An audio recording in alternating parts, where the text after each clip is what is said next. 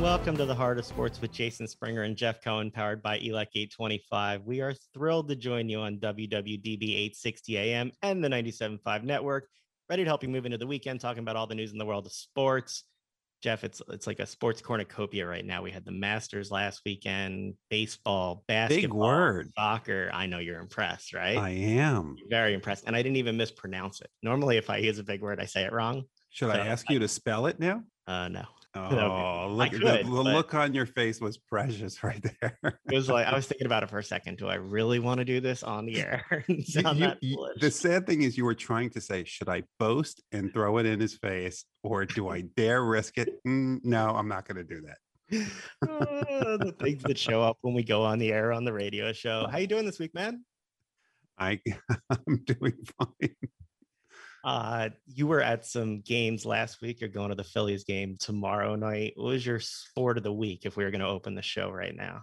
Well, the sport of the week is probably the Union, Okay. right? I mean, we're we're about to have two guests on from. Uh, we're going to have JP Dellacamera on at 4:05, and then we're going to have Jack El- Jack Elliott at 4:20. But even if they weren't going to be on, clearly that game against Saprissa was was the game of the week. If you're a sports fan in Philadelphia, it it, it just you know you couldn't have asked for a better way to come back to Philadelphia and get ready for the season than they did. you know, I'm, I'm looking forward to talking to, to JP and Jack about it and what what they thought in terms of playing with it. I was saying to you before the show, I think that's probably a better tune-up than a uh, preseason game. We'll see. They've got a lot to start with on on Sunday night. We'll get to that in a second. You want to talk a little Sixers before we get JP on the line? You want to talk defense or you want to talk offense? Sixers? Yeah. Well, apparently, if you play defense, you don't have to play offense. That's the message that I get out of people because they play defense. We don't have to worry about anything else. Now, the defense sort of failed them the other night when they almost lost Fourth quarter. sort of Brooklyn Nets. Um, you asked me before the show which will happen first, uh, all, the Nets big three on the court together or George Hill on the court for the Sixers. I think George Hill. Uh, you don't think so? Uh, what's your thoughts on George Hill and then what you saw this week against for the Sixers? every time I see George Hill on the bench, I am I have this hope because all it means to me, if George Hill can do nothing other than stand upright, then he's taking the place in the rotation in the playoffs of Mike Scott. That every time the I see, is now. Uh, it it doesn't matter. I just don't, you know, I, I I used to like Mike Scott. I just don't think Mike Scott has it. And to replace him in the rotation is something that's very important for the playoffs. Mike, he is so inconsistent in in every aspect of the game. And I just you look, you compress you compress the number of players you're playing in the playoffs anyway. So it'll be interesting to say he ha, he see how he integrates. But they need to get him integrated soon he needs to to be able to anticipate where passes where people are going to be and you can't do that no matter how many years you're playing unless you've played with certain people Seven Nets were out the other night. The Sixers had a 22 point lead that they almost coughed up, held on to win 123 117. They're now one and a half games up on Brooklyn with the tiebreaker in hand. They play the Clippers tonight. What's your feel of this team? Joel Embiid continues to be dominant. Ben Simmons continues to be Ben Simmons. Uh, your thoughts on what we're seeing and the emergence of Furkan Korkmaz? the other night, you gave me an over under of 16 points for him to score uh, when uh, Embiid was out, and I was like, well, if they hope to win, he has to, and he did.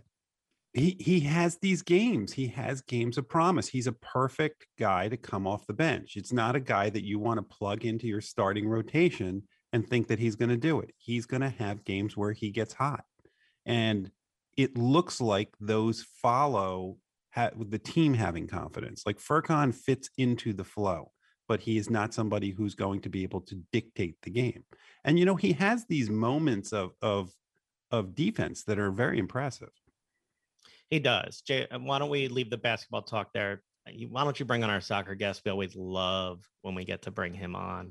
Well, it, it also means that it's soccer season. And who better to have on at the beginning of soccer season than one of the voices of soccer and JP Dellacamera? JP, how are you?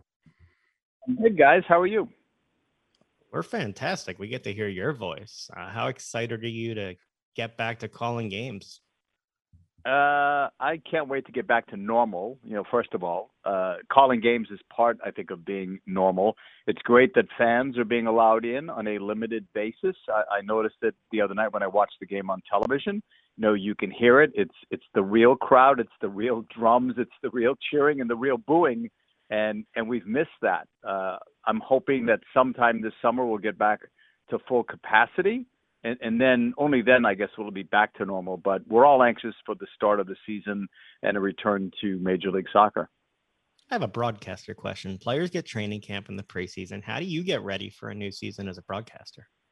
Uh, nobody's ever asked me that. That's a great question. Um, I think it's like when somebody says to me, "How much homework do you do for a game?" and I always say, "I can't even tell you because the homework never stops." Right. So if I watched two hours of television the other night of of the Union game and another two hours of the Columbus game. That's four hours in my prep that I don't even count because I'd be watching those games anyway, right? So I, I think that you know whether you're watching the Premier League, whether you're watching Serie A, whatever it is, soccer is now really a 12 month business. Um, you know, men's game, women's games. There's always always something to watch. So I think that you just try to stay in the mix, right? And you know, the MLS off season is similar to what hot stove in baseball. Like we're all waiting to see what you know what teams are going to do. And even now, I think take it to a different level, guys. How many people are now following what Brendan Aaronson is doing at Red Bull Salzburg and Mark McKenzie with his club in Belgium? Like we're all interested in that. Well, not only do you have to prepare for a season of MLS, but for the casual fan, they they turn on the game the other night and they go, "Wait a second, the Union's playing. That's not on the MLS schedule. What's going on?" How how hard is it to not only to prepare and do your homework for the MLS games, but for this tournament as well? Yeah, well, this tournament is, is all Fox, and so far, if you're talking CONCACAF Champions League, I haven't had to do any of those games so far. So I haven't had to prep, you know, for CONCACAF Champions League, but I do know enough about it it's unfortunate in a way that Fox has the rights. It's good and it's bad. It's good for the country because everybody gets to see it, but CONCACAF controls everything. So the union could not put that game on television. I don't believe they could put it on radio. They couldn't do streaming. You know, there's there's so many restrictions because CONCACAF owns it. So, uh, but it's it was fun to watch the game the other night. You know, I'm watching like everybody else as a fan and that was very impressive. Not only the second leg guys because they scored the four goals, but that first leg in Saprissa, huge. I mean, that really set the table for all of the MLS teams, right? Because you could lose the tournament on the first leg, and that's what Real Esteli did the other day against Columbus, right? When you lose four nothing in the first leg at home, there's no miracle comeback, guys. It's over, right? And that's why last night that's not the team you're going to see on Sunday that you saw last night. So if you studied up on Columbus to prepare you for Sunday, throw those notes away. yeah, but see that you just pointed out that you didn't call the game, but my point was you're still preparing. You you you still know everything that's going on yeah. with Saprissa and how that's going to impact what's going to happen next, which is not right. only do you have to worry about that tournament, that this was kind of a, a heightened preseason event that gets you ready for what's coming Sunday, which is the Union battling right. in their first home game, their first regular season game against right. the MLS Cup champions. Yeah, how great a matchup is that, by the way? Supporters Shield winners uh, versus the MLS Cup champions. They played twice last year, right? Columbus won them both. Uh, both games were close, you know, decided on you know a play or two. Uh, but also, when you think back to that, both of those games were in Columbus. You know, it was a quirky schedule last year. You know, nothing was balanced about the schedule. How many times did, did our team play against New England? And they didn't even play some of the teams, right? I don't think I don't think the Union played last year against at least during the regular season anyway. I don't I don't remember Atlanta or Nashville. There were there were so many teams that they didn't play, and yet they got so tired of facing New England. I think this year it'll be, uh, but just two games in total. And then there are some teams in the East you'll play three times, and some two. But it'll be a more more of a balanced schedule certainly than last year. And and the hope and the goal is to get in all 34 games.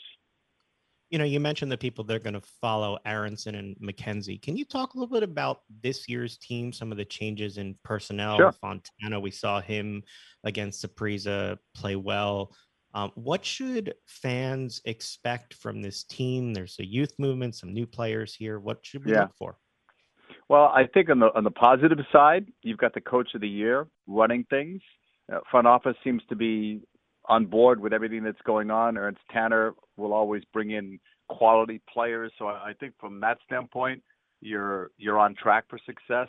You've got the best goalkeeper in the league, and Andre Blake, and I think that, you know, from the Philadelphia Union standpoint, it, it sounds boring if you say you know they win on defense or they're built defensively first but that defense leads to their offense right? So you know last year they had the best goal differential in MLS plus 24 and that's because defense was outstanding but also you know they scored a ton of goals right? They didn't have that one balance one score one individual score like some teams did but you look at Przybylko had 8 goals Sergio Santos had 8 goals and other guys contributed to the cause but uh, Aaronson, big loss.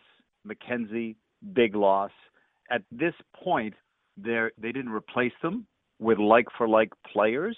Uh, McKenzie's being replaced pretty much by whoever you want to say, uh, either Glesnes or Elliott, right? Because they had a rotation of three center backs last year. So it's not a like for like in that McKenzie was a different kind of a defender. Uh, great speed, recovery speed coming back. So you knew that if if a ball is played over the top, he could get there, right? And the same with Ray Gaddis. Nobody's talking about the loss of Ray. Uh, Ray and, and McKenzie, their recovery speed was incredible. Not just the speed, though, but the willingness to hunt down a ball. Uh, Glesnes and Elliott are different types of defenders, quality center backs, good with their feet. So they be, they will still be strong, in my opinion, uh, out of that center back position. And I think Stuart Findlay will be a, a big addition to them, and I think they'll have a rotation of three for future CONCACAF Champions League games. And when you start to play the three games in eight or nine, eight or nine nights, I think uh, to look forward to, I think Mbaizo looks like he's going to be a good replacement for Ray. Uh, without minimizing the impact of Ray both on and off the field, but I think Mbaizo is is looking very good in the early going looking confident. I think he knows that the job is his to lose, and and that sometimes makes a difference with players. I think Leon Flach has come in and looks like he could be a quality player, whether he starts or comes off the bench. So that was one other new addition. I think Fontana is going to get more minutes this year. I can't say where he's going to play. Right, we've seen him play with Przybylko up top, out of necessity because Sergio Santos has been injured. And look at the job Jamiro Monteiro did in the number 10 spot the other day. So who knows what's going to happen. But to me, Monteiro's in for a special kind of a year.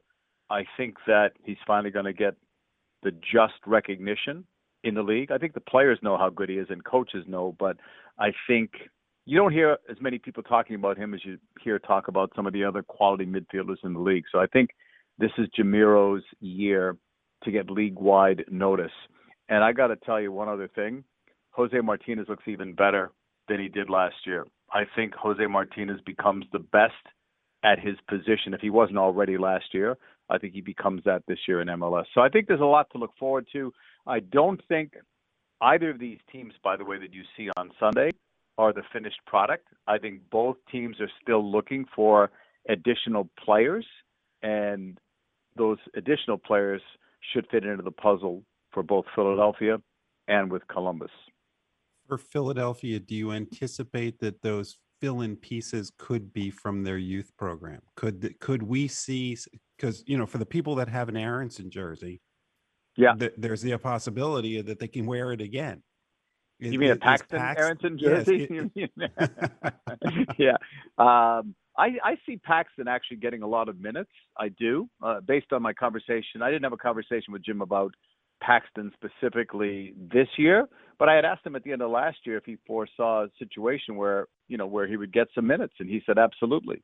Uh, and he did play him in, in the preseason. But you know when I talk about new additions, uh, we know about the players that they currently have, right? So you know, whoever you want to say, whether you want to say, you know, McGlynn, you want to say Sullivan, you want to say Aaronson, whoever you want to say, um, DeVries, who's out right now uh, with an injury, I think all those guys are going to get minutes.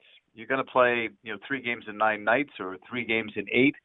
CONCACAF Champions League, Lamar Hunt U.S. Open Cup. So I think the, I think the minutes are coming. But when I talk about additional pieces for both teams, I'm talking about other players, whether it's uh, trades, transfer market. In the case of the Union, um, I can't recall. Can you guys think of a trade that they made? You know, within the league, it's it's mostly transfers.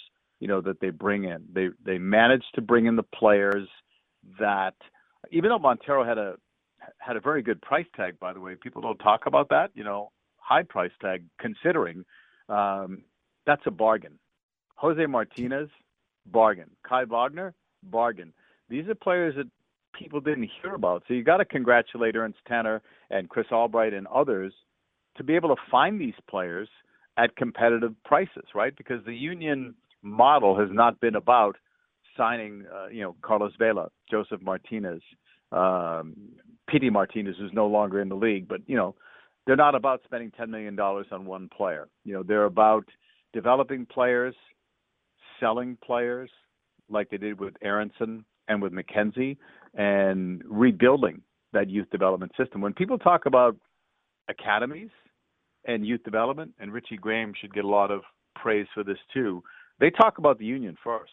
You know, FC Dallas gets a mention, and there are other clubs, but they talk union first. And look what they've done the quality starts that they give their players, the quality minutes, and it resulted in two players that if you had told me that Mark McKenzie and Brendan Aaronson would be starting right now in Europe, if you had told me that like two years ago and, and told me, even two years ago, and told me what the price tag would be, I would say you guys were dreaming.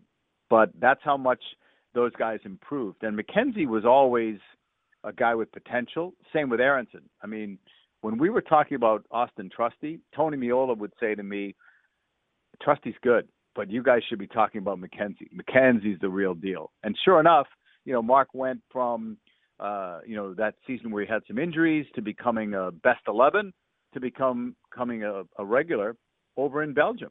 So and I think when other players see this and they're able to watch highlights of games and they see that their teammate from a year ago is now playing in Europe, they know that that could be an avenue for them as well. I think that helps in overall recruiting. Well, this this is our soccer day, and after you, as you know, we're going to have Jack Elliott on in a couple of minutes. But before we let you go, we got to ask: Is this can this team be better than last year's team?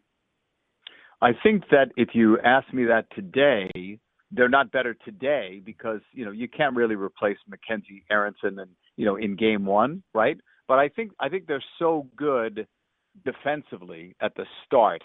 They're so good that they should be very competitive in the East. Uh, you know, they should be a contender. You know what? You know what's interesting, guys? I, I looked. I don't want to take away from Jack's time, but I looked, and and I have a lot of respect for the people on MLSsoccer.com, and they've got Columbus. If you look at all the the pundits there, they've got Columbus either first or second, as I remember.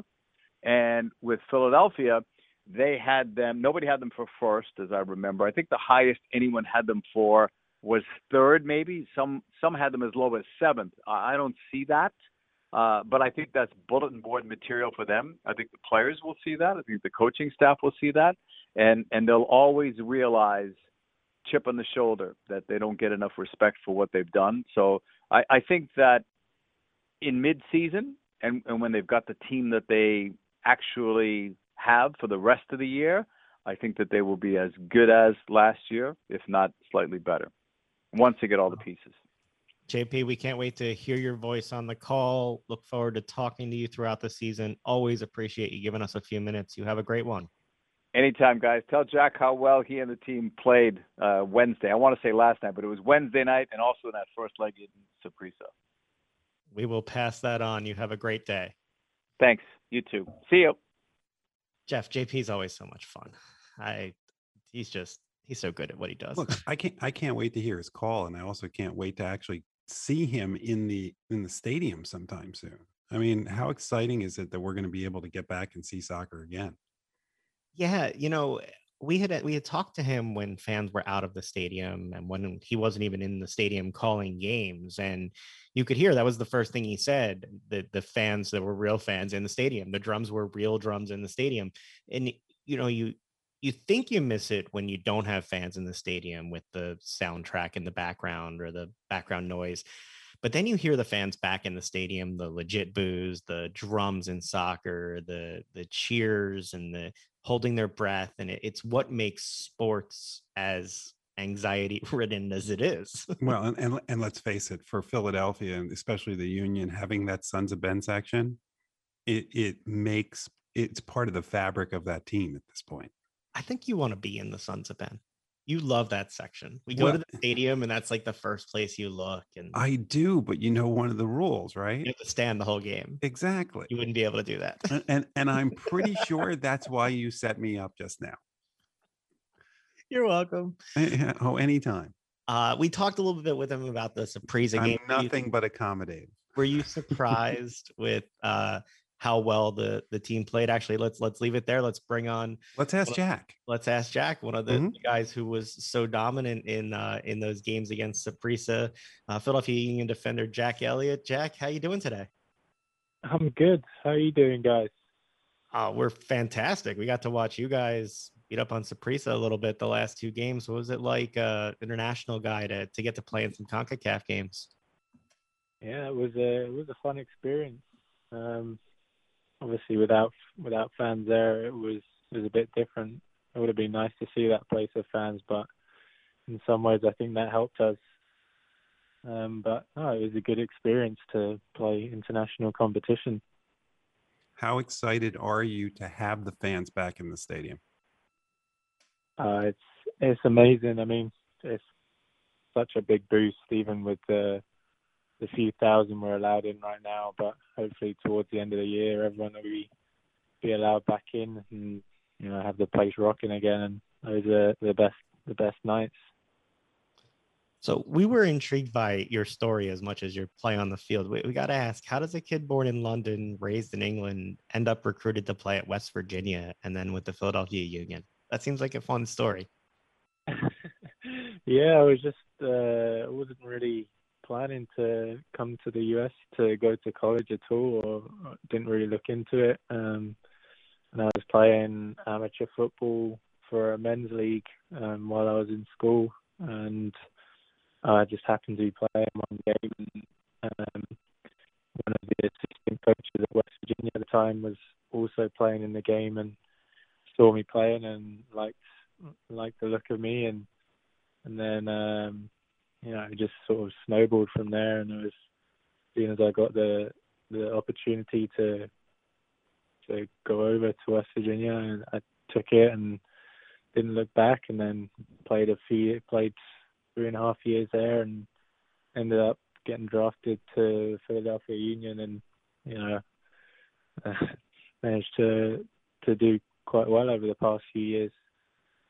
So just to be clear, as, as a kid growing up in England, you didn't have a map that had circled on it West Virginia is where you eventually thought you would end up? no, I didn't. Funnily enough. Well, so then you go from West Virginia to Philadelphia, which probably couldn't be any different for you. What was what was it like for you to go from that college experience where you were to come into a city like Philadelphia that had such a rabid fan base? Yeah, it's it was it was a a change and um obviously going from college soccer to professional was was a jump and the the fan base and and the facilities and stadiums that we were playing in were certainly uh, something I had to get used to and um all of that kind of stuff. Um but fitting into the city I think living in London that that helped me to to adapt in Philadelphia pretty quickly, almost quicker than I did in Morgantown, West Virginia. So, um, yeah, I think it, it, it was a it was a transition certainly on the playing aspect, um, but I think I settled in relatively quickly. you know you talk about the differences from over in the UK in West Virginia and Philadelphia. I had seen, I guess it was right after you went to Philadelphia, you were talking about some of the differences between UK and US soccer. And, and you said something I don't often hear an athlete talk about. Uh, I feel kids here don't get to play enough unstructured football, which in some ways can help to develop a player in different ways than structured coaching does. Can you talk a little bit more about that? I found that fascinating because that's something that Jeff talks about regularly about kids making their own rules and learning how to work things out. What's your opinion on on that with that quote? Yeah, I think that sort of uh, that sort of football really developed the sort of player that I am. I, I mean, I played I played everywhere, and I played in parks. I played in uh, pavement cages, played on astroturf cages, had um, 11 v 11 in a in a five side court. So, I mean, you learn all sorts of things from playing in large spaces to playing in very tight spaces against a lot of people, and I think that's something that is useful um, for kids to develop. Uh, and obviously, I think it's a bit easier in in the UK to to do those things because, I mean, football's the the main sport, and you go out at lunchtime and everyone's playing football. Whereas here, I don't I don't know what it's like at lunchtime, but there's so many other sports about that I would imagine football isn't isn't the first one that, that is a go to. Um, but I think it's a it's a good way to develop all sorts of thinking abilities and technical abilities. Jeff, you're on mute. Jack, you you br- you brought up lunchtime. We were going to save this question to the end, but now we're going to ask it since you brought up lunchtime. Fish and you want fish and chips from London, or you want a Philly's cheesesteak? Don't do this to me. uh, the hard hitting questions, huh? Yeah, getting to the, the nitty gritty now. Um, that's a tough one. Is All right, we'll, we'll let you off the hook, but I know that you have you have done interviews where you have said that you have yet to find a really good fish and chips place in the United States. Have you found one yet? Uh, I've heard of a few, but I, I haven't found it yet. I mean, I need to get out and look again. Last year, I've been not really not looking, so this year maybe I'll, I'll get there. We'll have to try and find you a good fish and chips place. I, I did want to ask you last season. Um, you know, you get to play for Coach Curtin. He said of you, Elliott has the talent and quality to play in any league in the world. Uh, he said you become much more aggressive over time here. Do you feel that way? Do you enjoy pressing the action? Yeah, I think so. I think I've got a lot more uh, confidence in in my my abilities to to press a game and to to press forward and not be too worried about the in particular speed and speed in behind because I, I feel like I can deal with it most of the time. Obviously, there's certain certain occasions where you have to think about it a bit more, but I think in general I, I feel comfortable now in in my body and uh, my abilities to to win the ball higher up and play high pressure how we like to play. You know, one of the things that we notice about athletes is that each year they kind of work on something to evolve or improve their game. In the past, you've worked on your your aggressiveness. What what did you work on in this off season to take you to whatever the next level is for you, or what your expectations are as the union try to move forward towards an MLS Cup championship? Yeah, I think this this off season I, I spent a lot of time in the gym, and I think that's helped me and feeling very confident and comfortable in in what I did in the off season, and you know, I think that set me up for for the season so far. What's it like to play for Coach Curtin? We've gotten to speak to him many times. Uh, obviously, there's what the the outside public sees as a player. What's it like to have him as your leader? He's a he's a great coach, and he knows how to to help us all out and um, get us motivated. And he he's the kind of guy that gives us the the confidence to play. Um, I mean, he he he doesn't get onto you for making mistakes and trying things, and he just you know he he really gives gives us the confidence to to play the way that we play and press forward and play one v one at times and you know um, I think that's that's amazing and I think um, yeah he's a he's a good coach and really inspires confidence through us. In your game the other day, uh, there was no scoring in the first half in in the Saprissa game, and then you guys came out immediately, scored, and just kept the pressure on. Who's the guy, if there is one, who's the guy in the locker room who keeps everybody steady and, and keeps things moving and does what they need to do to kind of to kind of press people? Yeah, no, I think it's a that's a team mentality that we have, and I think everyone takes it upon themselves to to do that, and that's what makes us successful. And it's not just one guy that that really wins a game for us anytime. Even though we have those individuals that can, it's it's a team it's a team game for us, and our system works best. Um, when we're playing as a team and playing with energy as a team. And I think that's that's what we did the other night. And we came out in the second half, and I mean, we wanted to just just wanted to win the game, and I think that showed. Well, Jack, we can't wait to see you guys back out on the pitch this weekend as you start the season.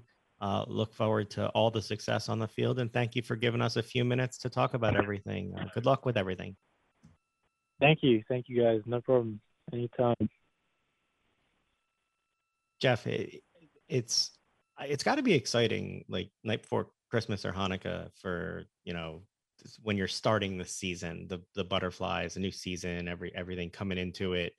They've got some different players on the roster. We talked. Why are they getting presents?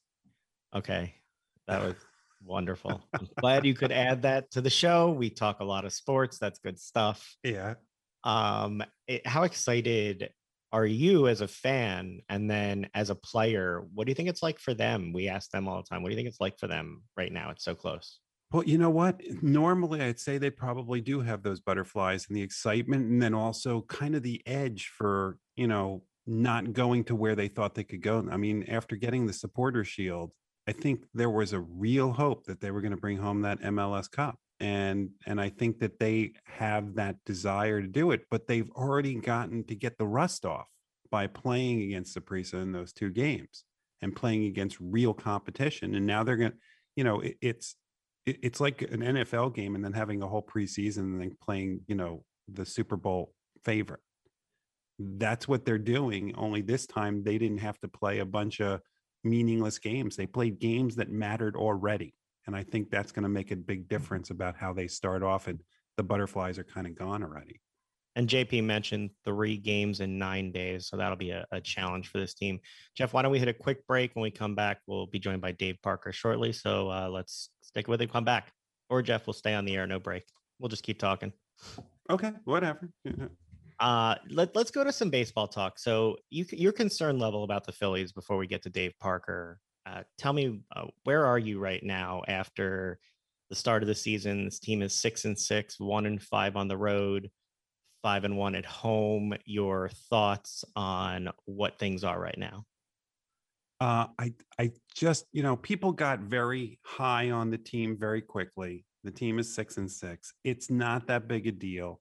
You still have three really good starters at the top of your rotation. I still worry about whether Anderson and Moore are the answer is four and five, but I wouldn't panic yet just because they did they went on this skid, especially against the Mets. Um, I think that what they're going to do against the Cardinals, that are a really good offensive team this weekend, will tell us a little bit about the team, but it's just too early in the season to see what's going on. I'm actually kind of happy that that the at least the bullpen has gotten off to a decent start, minus one in particular person that I will remain nameless. oh, Vince Velasquez always makes an appearance. Archie Bradley. Wait, how did out- you know? out Archie Bradley out three to four weeks with an oblique strain. That's obviously going to be a problem. It is, Little but bit- I think JoJo's going to step in and, and not, I don't think they're going to lose a, a beat with JoJo in there instead. I mean, and, and I think it makes them stronger if, if Archie back Bradley comes back healthy in three to four weeks. I think that that's going to make the bullpen even stronger than it is. And I think that the person that you named may be the odd man out who ends up down in Allentown. Center field continues to be an issue. Uh, really a little bit of confusing news this week. Uh, Adam Haseley placed on the restricted list, and left the team for personal reasons. Uh, not really much more information about that. We've talked to him a few times, interviewed him for the minor league show. We, we wish him well, hope everything's okay. Um, for now, Roman Quinn has been struggling. So your starting center fielder tonight for tonight's game is Mickey Moniak. Your thoughts on what's going on with center field right now for this team? I'm kind of excited to see that happen. Uh, I mean, look, do I do I think he's ready for a, a starring role on this team? Probably not. Um, but we've watched him. You know, you and I have gotten to watch him evolve as a player, as a person over the last few years, and it'll be kind of exciting to see him out there. And again, this is a guy who's going to fit in right now, probably to the eight slot, right? So if he can play good defense, which I think he is a good defender, I'm not too worried about it. You concerned at all with the struggles of the lineup to start the season, uh, particularly the strikeout rate? They've struck out 109 times in 397 plate appearances. That's a 27.5% average. Last year, their strikeout rate was 21.6. The league average entering play Wednesday was 24.2. No, I'm not worried about that. Struggles. You're not worried about that. Mm-mm. Look, I, I'm I am never someone that worries about offense before you get to May. Uh, offense comes after defense, and it comes after pitching. And so we've watched this even through the years with Ryan Howard and Jimmy Rollins and Chase Utley and Shane Victorino. April was just not, it's not hitting weather. And when you get to hitting weather, if the same thing happens, then I'll worry. But I'm not going to worry now. That's why if they can tread water right now and they can start to develop some momentum, once it gets warmer in Philadelphia, this is a team that can hit. Well, we're about to bring on a guest that could certainly hit when it was hitting weather. His all new, the time. His new book is called Cobra: A Life of Baseball and Brotherhood. We are thrilled to be joined by two-time World Series champion, seven-time MLB All-Star Dave Parker. Dave, thanks for the time. How are you doing today? Doing good. And you? Oh, we're we're doing very well. We're thrilled to get a chance to talk to you about this book, about your career. Hop right into it. Why did you decide now was the time to open up and tell this story about yourself? Well, I uh, tried to write a book some years ago when I first started reaching prominence in uh, baseball I tried to write one early, but I never got around to it. And people have always wrote about me and what they their thoughts of me were, and I wanted to do something to let people know what Dave Parker is about from Dave Parker. Dave, we we all know so much about Dave Parker, but you learn so much more from your perspective. Um, through this book, what was the main mission that you had? What did you most want to get out in in writing this book? Well, the, the relationships. I uh, played with a club in Pittsburgh that was really tight, tight knit ball club. We uh, played together, and we did everything together. So I wanted people to kind of taking a look at the relationships because good friendship brought on wins on the on the ball field, and uh, we did that extremely well. What did you learn? The Pirates were your first team. Um, as the team that you became a ball player on, the relationships you had, the development of one of the iconic teams of of baseball. What did you learn most about those relationships, and what have you taken with you off of the field from those relationships? Well, man, the relationships we had brought on championships because we were a tightly knit ball club that did everything together. We were one of the clubs that if you went out to dinner after a day game in Chicago you have 15 players at the dinner table with you. You know, we, we were just so close that that made us unique. You know, people talked about your size, your speed. I, I saw Pete Rose say that you ran so hard he could hear you running down the line. Um, but I saw you say that people said you were the next Roberto Clemente, but you just wanted to be the first Dave Parker. What was it like to to set out to be yourself through all this and the challenges that you faced? Well, I knew I had good ability, outstanding ability. I knew that I had all the tools to be a great player, and uh, everybody identified to Roberto. I mean, he was the great one, you know, and he was truly a great one. He was uh, the best player in the game during his time, and uh, I felt like I had the tools to be that type of player, and uh, I wanted to show that. I didn't I didn't want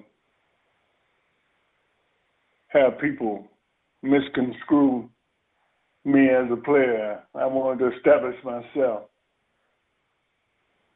You were not only, in my opinion, as somebody who lived in Pittsburgh for a while, somebody that that developed themselves as a as a great player, but you developed your own personality and were not shy about it. Um, where did you get that from, and where did you get the confidence to to kind of have that personality in a locker room that had so many, including Willie Stargell? Well, Willie, he was uh, the stabilizer of that club. I mean, he uh, could come in and take take over Tanner's job, and Tanner can go on vacation for a little while. Willie had that kind of leadership quality. And uh, Tanner was ideal for the ball club because he governed with one eye and one ear. He didn't hear everything, he didn't see everything. And I was unique in my own way because I was like a sergeant of arms. Uh, I was there if somebody had problems dealing with a player, I would be the one that kind of go in and straighten things out you know, we we talk about your personality. I saw Kent Tekulve call you the Muhammad Ali of baseball, uh, and you said when you have, when you talk, you have to back it up. He said about you, uh, you didn't admire what he'd done. You look forward to what he would do next. What was it like to to talk a big game, and then how difficult was it to actually back it up for you while you were out there? It, you made it look effortless from everything that I was able to see. How challenging was it to back up the talk that you brought to the field? Well, it wasn't very hard. I uh, just took it up on myself to to do everything that I could do baseball wise, and I had the five tools to do it. You know, I could throw, I could run, I could hit, hit for power, I could do all those things. So I just took it up on myself to fill in whatever the team needed you know, I mentioned Muhammad Ali. I saw a picture years later when you were with the Angels of you squaring off with him in the locker room. What was it like to get to actually meet him eventually? I was hoping he didn't have no brain cramp and hit me in the jaw. You know, standing across from Ali, you know, I, I didn't want him to forget that we were just taking a picture. Well, to be fair, even if he hit you in the jaw, you had already had an experience where you where you had an incident with the pirates where you were wearing some uh, equipment. Maybe you should have brought that with you. You're wearing the face mask. Yeah, it, it really came in handy. Matter of fact, I broke my jaw playing against the Mets, and uh, I coached for a couple of years in the '90s, and I was coming from the batting cage, and the guy that broke my jaw was John Stearns and uh, he's got his players with him. He's got about ten guys with him. I got about ten guys with me. And uh, Stearnsy was gonna be cute and say, "Hey Dave, how's that jaw coming?" And I told him, I said, "It's coming along fine." And I said, "But I played 14 more years. What did you do?" And uh, Stearnsy was giving me the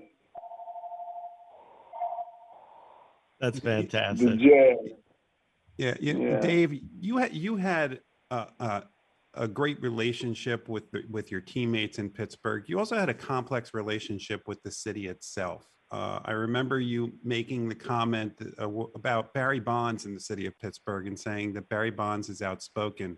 I think that the people of Pittsburgh felt it's a syndrome. If you've got to apologize for being successful, if you're successful as well as black and outspoken.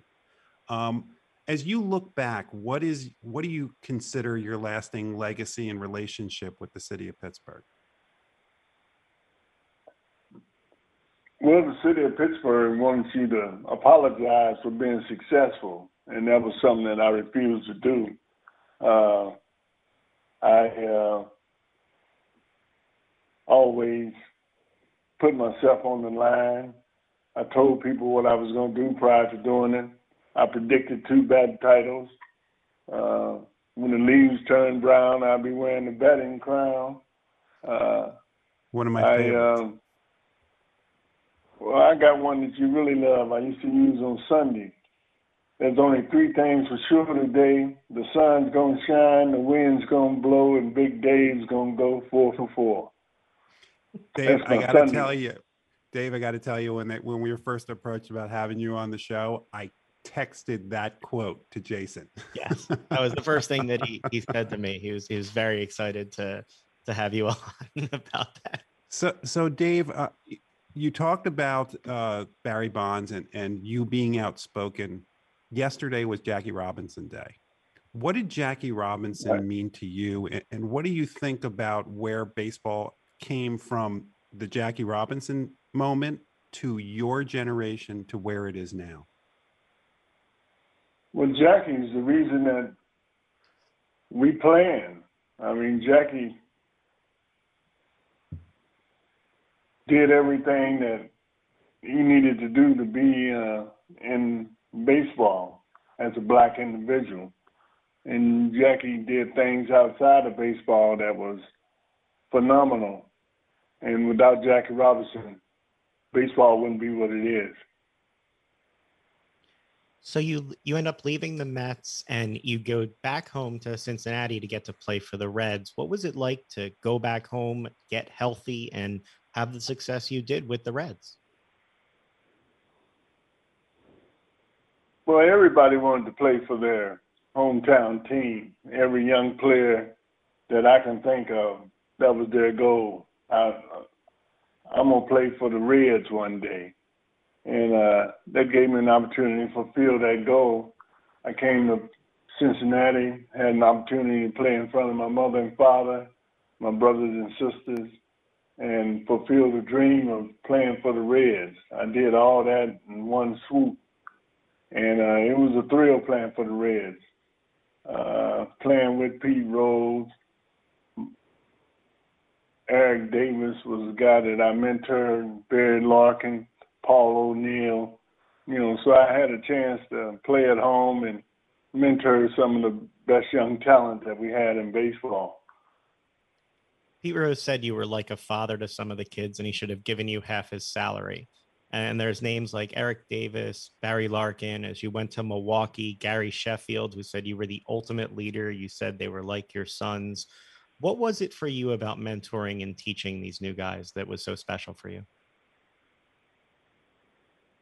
A lot of them kind of reminded me of myself, you know, and uh, mentoring Eric Davis was like actually me myself having an outstanding ability, uh, just telling him what it takes to be uh, a star in the major leagues. You gotta play hurt sometime and that was something I tried to get across to him because he had about four percent body fat and world class speed, and uh, I told him about how to to play and try to prevent from getting hurt. Don't leave the, the ground as much as he were. So it's just little tips that I gave him, and uh, it ended up paying off. You know, in addition to being a mentor and a great player, uh, you continue to be a community leader. uh, and using your platform for good. Uh, it's something Jason and I talk about with guests all the time. You have the Dave Parker 39 Foundation. Can you tell us a little bit about what drives you now to continue to use your platform to help other people? Well, I got Parkinson's myself, and uh, when I first got involved, I was attending a banquet they they was having for a Parkinson organization. So uh, I attended and spoke that night, and the people came after me uh, again to, to get involved, and I chose to uh, do some fundraisers, and I did golf tournaments.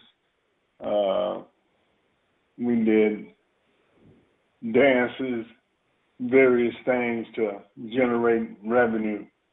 And uh, the golf tournament is doing extremely well. We had one in October that did forty-eight thousand dollars, and that was uh, the third the third time I had put it on. So I'm just trying to dig up some money for research. Maybe we'll get lucky, find a cure for it, and it'll benefit a lot of people as well as myself. The website, if people want to help you with that, is daveparker39foundation.com. The book is Cobra, A Life of Baseball and Brotherhood. It's available now. Dave Parker, thanks so much for giving us some time and for everything you've done for the game. Well, thank you. Jeff, that was a guy uh, that you saw. You were a Pittsburgh guy. You you heard the Dave Parker stories, the the legendary things about him. It was fun for me to to really learn him. I, I tell you all the time, I'm a younger guy with baseball. My memories are the mid '80s, after sort of the prime of his career with Pittsburgh that you saw. That's pretty well, cool. look, I mean, anybody, the the easy question to ask a guest like Dave Parker is about the throw. Okay, so I mean, when when you and I talked about it, I sent you a link to a video of of his All Star Game throw, which which was this laser from right field to home plate. Throw it Um, out. and and that was the epitome of Dave Parker. Was was it was all every tool of the game he had he was that good and i will you can there is nobody that can convince me that dave parker doesn't belong in the hall of fame if you look at his stats he stacks up against anyone and he was dominant for his generation of the game. And he would and he was so much larger than the game. We didn't even get a chance to talk to him. He was the first million dollar a year athlete. And he was resented for that. I mean, let's be honest, that was part of the problem with Pittsburgh for players. He said with Barry Bonds, they want you to apologize for the success. And Yeah, and unfortunately, it wasn't just Pittsburgh. No, it- yeah, look, there's a lot of that in sports. People Mhm. resent the money that they make. They say that you should compare it to something else all the time. And in terms of Hall of Fame, he did not receive enough votes in 2019 for the modern era ballot. He is eligible again in 2022. he'll be in. There, there's no way. If, if you're going to have a legitimate Hall of Fame, he's got to be in it. There, there's no excuse. And yes, It's not his on-field play that keeps him out of the Hall of Fame. Yeah, but it, but he, he wasn't People's doing- morals and judgments about actions. right. But it, but it's not something. It wasn't a performance enhancing thing at all. And and Oh, so probably took away from his performance. exactly um so so he belongs in but but the book itself is is you know more than about the player it, it is about you know how many times have we talked to athletes and they talk about the thing they missed most is the relationships That- is his book. His Mhm. book is is about the relationships he made through the game, not about the games, not about you know. Yes, he talks a big game with his stats, and that's who he was as a player. But you could see, and that's what he said to you, that this was about talking about the relationships that he had. yeah and, and and who better to to talk about it than a guy who was part of a team that was called we are family i The- mean The one thing I didn't ask him about, I wanted to ask him what it was like in that '89 World Series when they had the earthquake game with San Francisco. Yeah, look, uh, you you could have him on. He had such a long career with so many teams that had so many character that in it. I mean, it, he was surrounded by that. I mean, him be playing with Willie Stargell He played from. Willie Stargell to the game that Kirk Gibson had the walk-off home run. To to Mark win. Uh, McGwire and Jose Canseco, whatever you think of them. Eric Davis and Barry Larkin with Pete Rose as his coach. I mean, he spanned some players that he worked with and played with through the years. Yeah, and that John Stern story is classic. And you, you just love his comments that he makes. It's good stuff. a- Where you want to go? Well, just and so people don't know, it- he was not set up to say that quote. But I, but I, a month ago, I said I, I texted you that specific quote. Yes. uh, why don't we? We're not going to go Flyers. They're just they're the Flyers. You want to go golf? no I want to finish with some basketball. Okay. Um, Alex Rodriguez bought the Timberwolves this week, Jeff. Who? Uh, that's what apparently the reaction of Wolves player Anthony Edwards was. He didn't know who Alex Rodriguez was. How, how do you not know? Oh, granted, he's he's young, but how do you not know? I At mean, it's through J Lo, don't you know who he is? it's not John Stearns. It it's A Rod, and and while I personally don't like A Rod because of the things that he did to the game and compromised the game, he was considered one of the great players of his generation, which was not a generation from the 1970s, by the way. So how does he not know who he is? And just as you said, how does he not know from Instagram and stuff like that with J Lo? Then, Like, then there where is he? uh, I know he's in Minnesota, something else went wrong with this announcement, Jeff. what is it? There are reports that ESPN wasn't terribly thrilled with how this went down because their baseball commentator did not tell their basketball guy that he was Well, buying that, well, that's just amusing. I mean, Can you imagine the reaction when the news gets out there? It's like you couldn't have told us. yeah, like if you're going to break news on a breaking news sports station, you probably should give it to them. Dwyane Wade buying ownership in the Jazz. Your thoughts on players taking ownership stakes? Now we've seen Grant Hill, Shaq, Michael Jordan, Magic Johnson previously at a 4% stake. What's your thought on these players now buying into leadership and ownership of teams? Good or bad? It's good. How could it be bad? I mean, how great is it to have players who know the game involved in ownership and also to provide people with opportunities? Part of, you know, we talk all the time about coaches and how hard it is for minorities to get coaching jobs. The way that people advance is by seeing people like themselves. And if you have more owners that look like Dwyane Wade, that look like Michael Jordan, it levels the playing field and gives people more opportunities and teaches young kids that they can look up to them and say, Oh, I don't just want to be like an athlete. I want to be like an owner. About a minute left on the show, Jeff. There's some criticism this week for as we approach the end of the basketball season, the play-in tournament that they're going to have. Uh, first, Luka Doncic said, Oh, "I don't really? We're gonna we're, we're this is how we're gonna end the show with Mark Yep. Cuban and Luka Doncic whining. Yes, we are. Is it uh-huh. whining? Is this a team that's going to end up in the seven or eight spot and doesn't want to have to play more Who games? Who cares? Seriously, who cares? Okay, Just play. profound. You're getting, getting you're getting paid. Stop whining about this stuff. You had a chance to have your voice when they did this.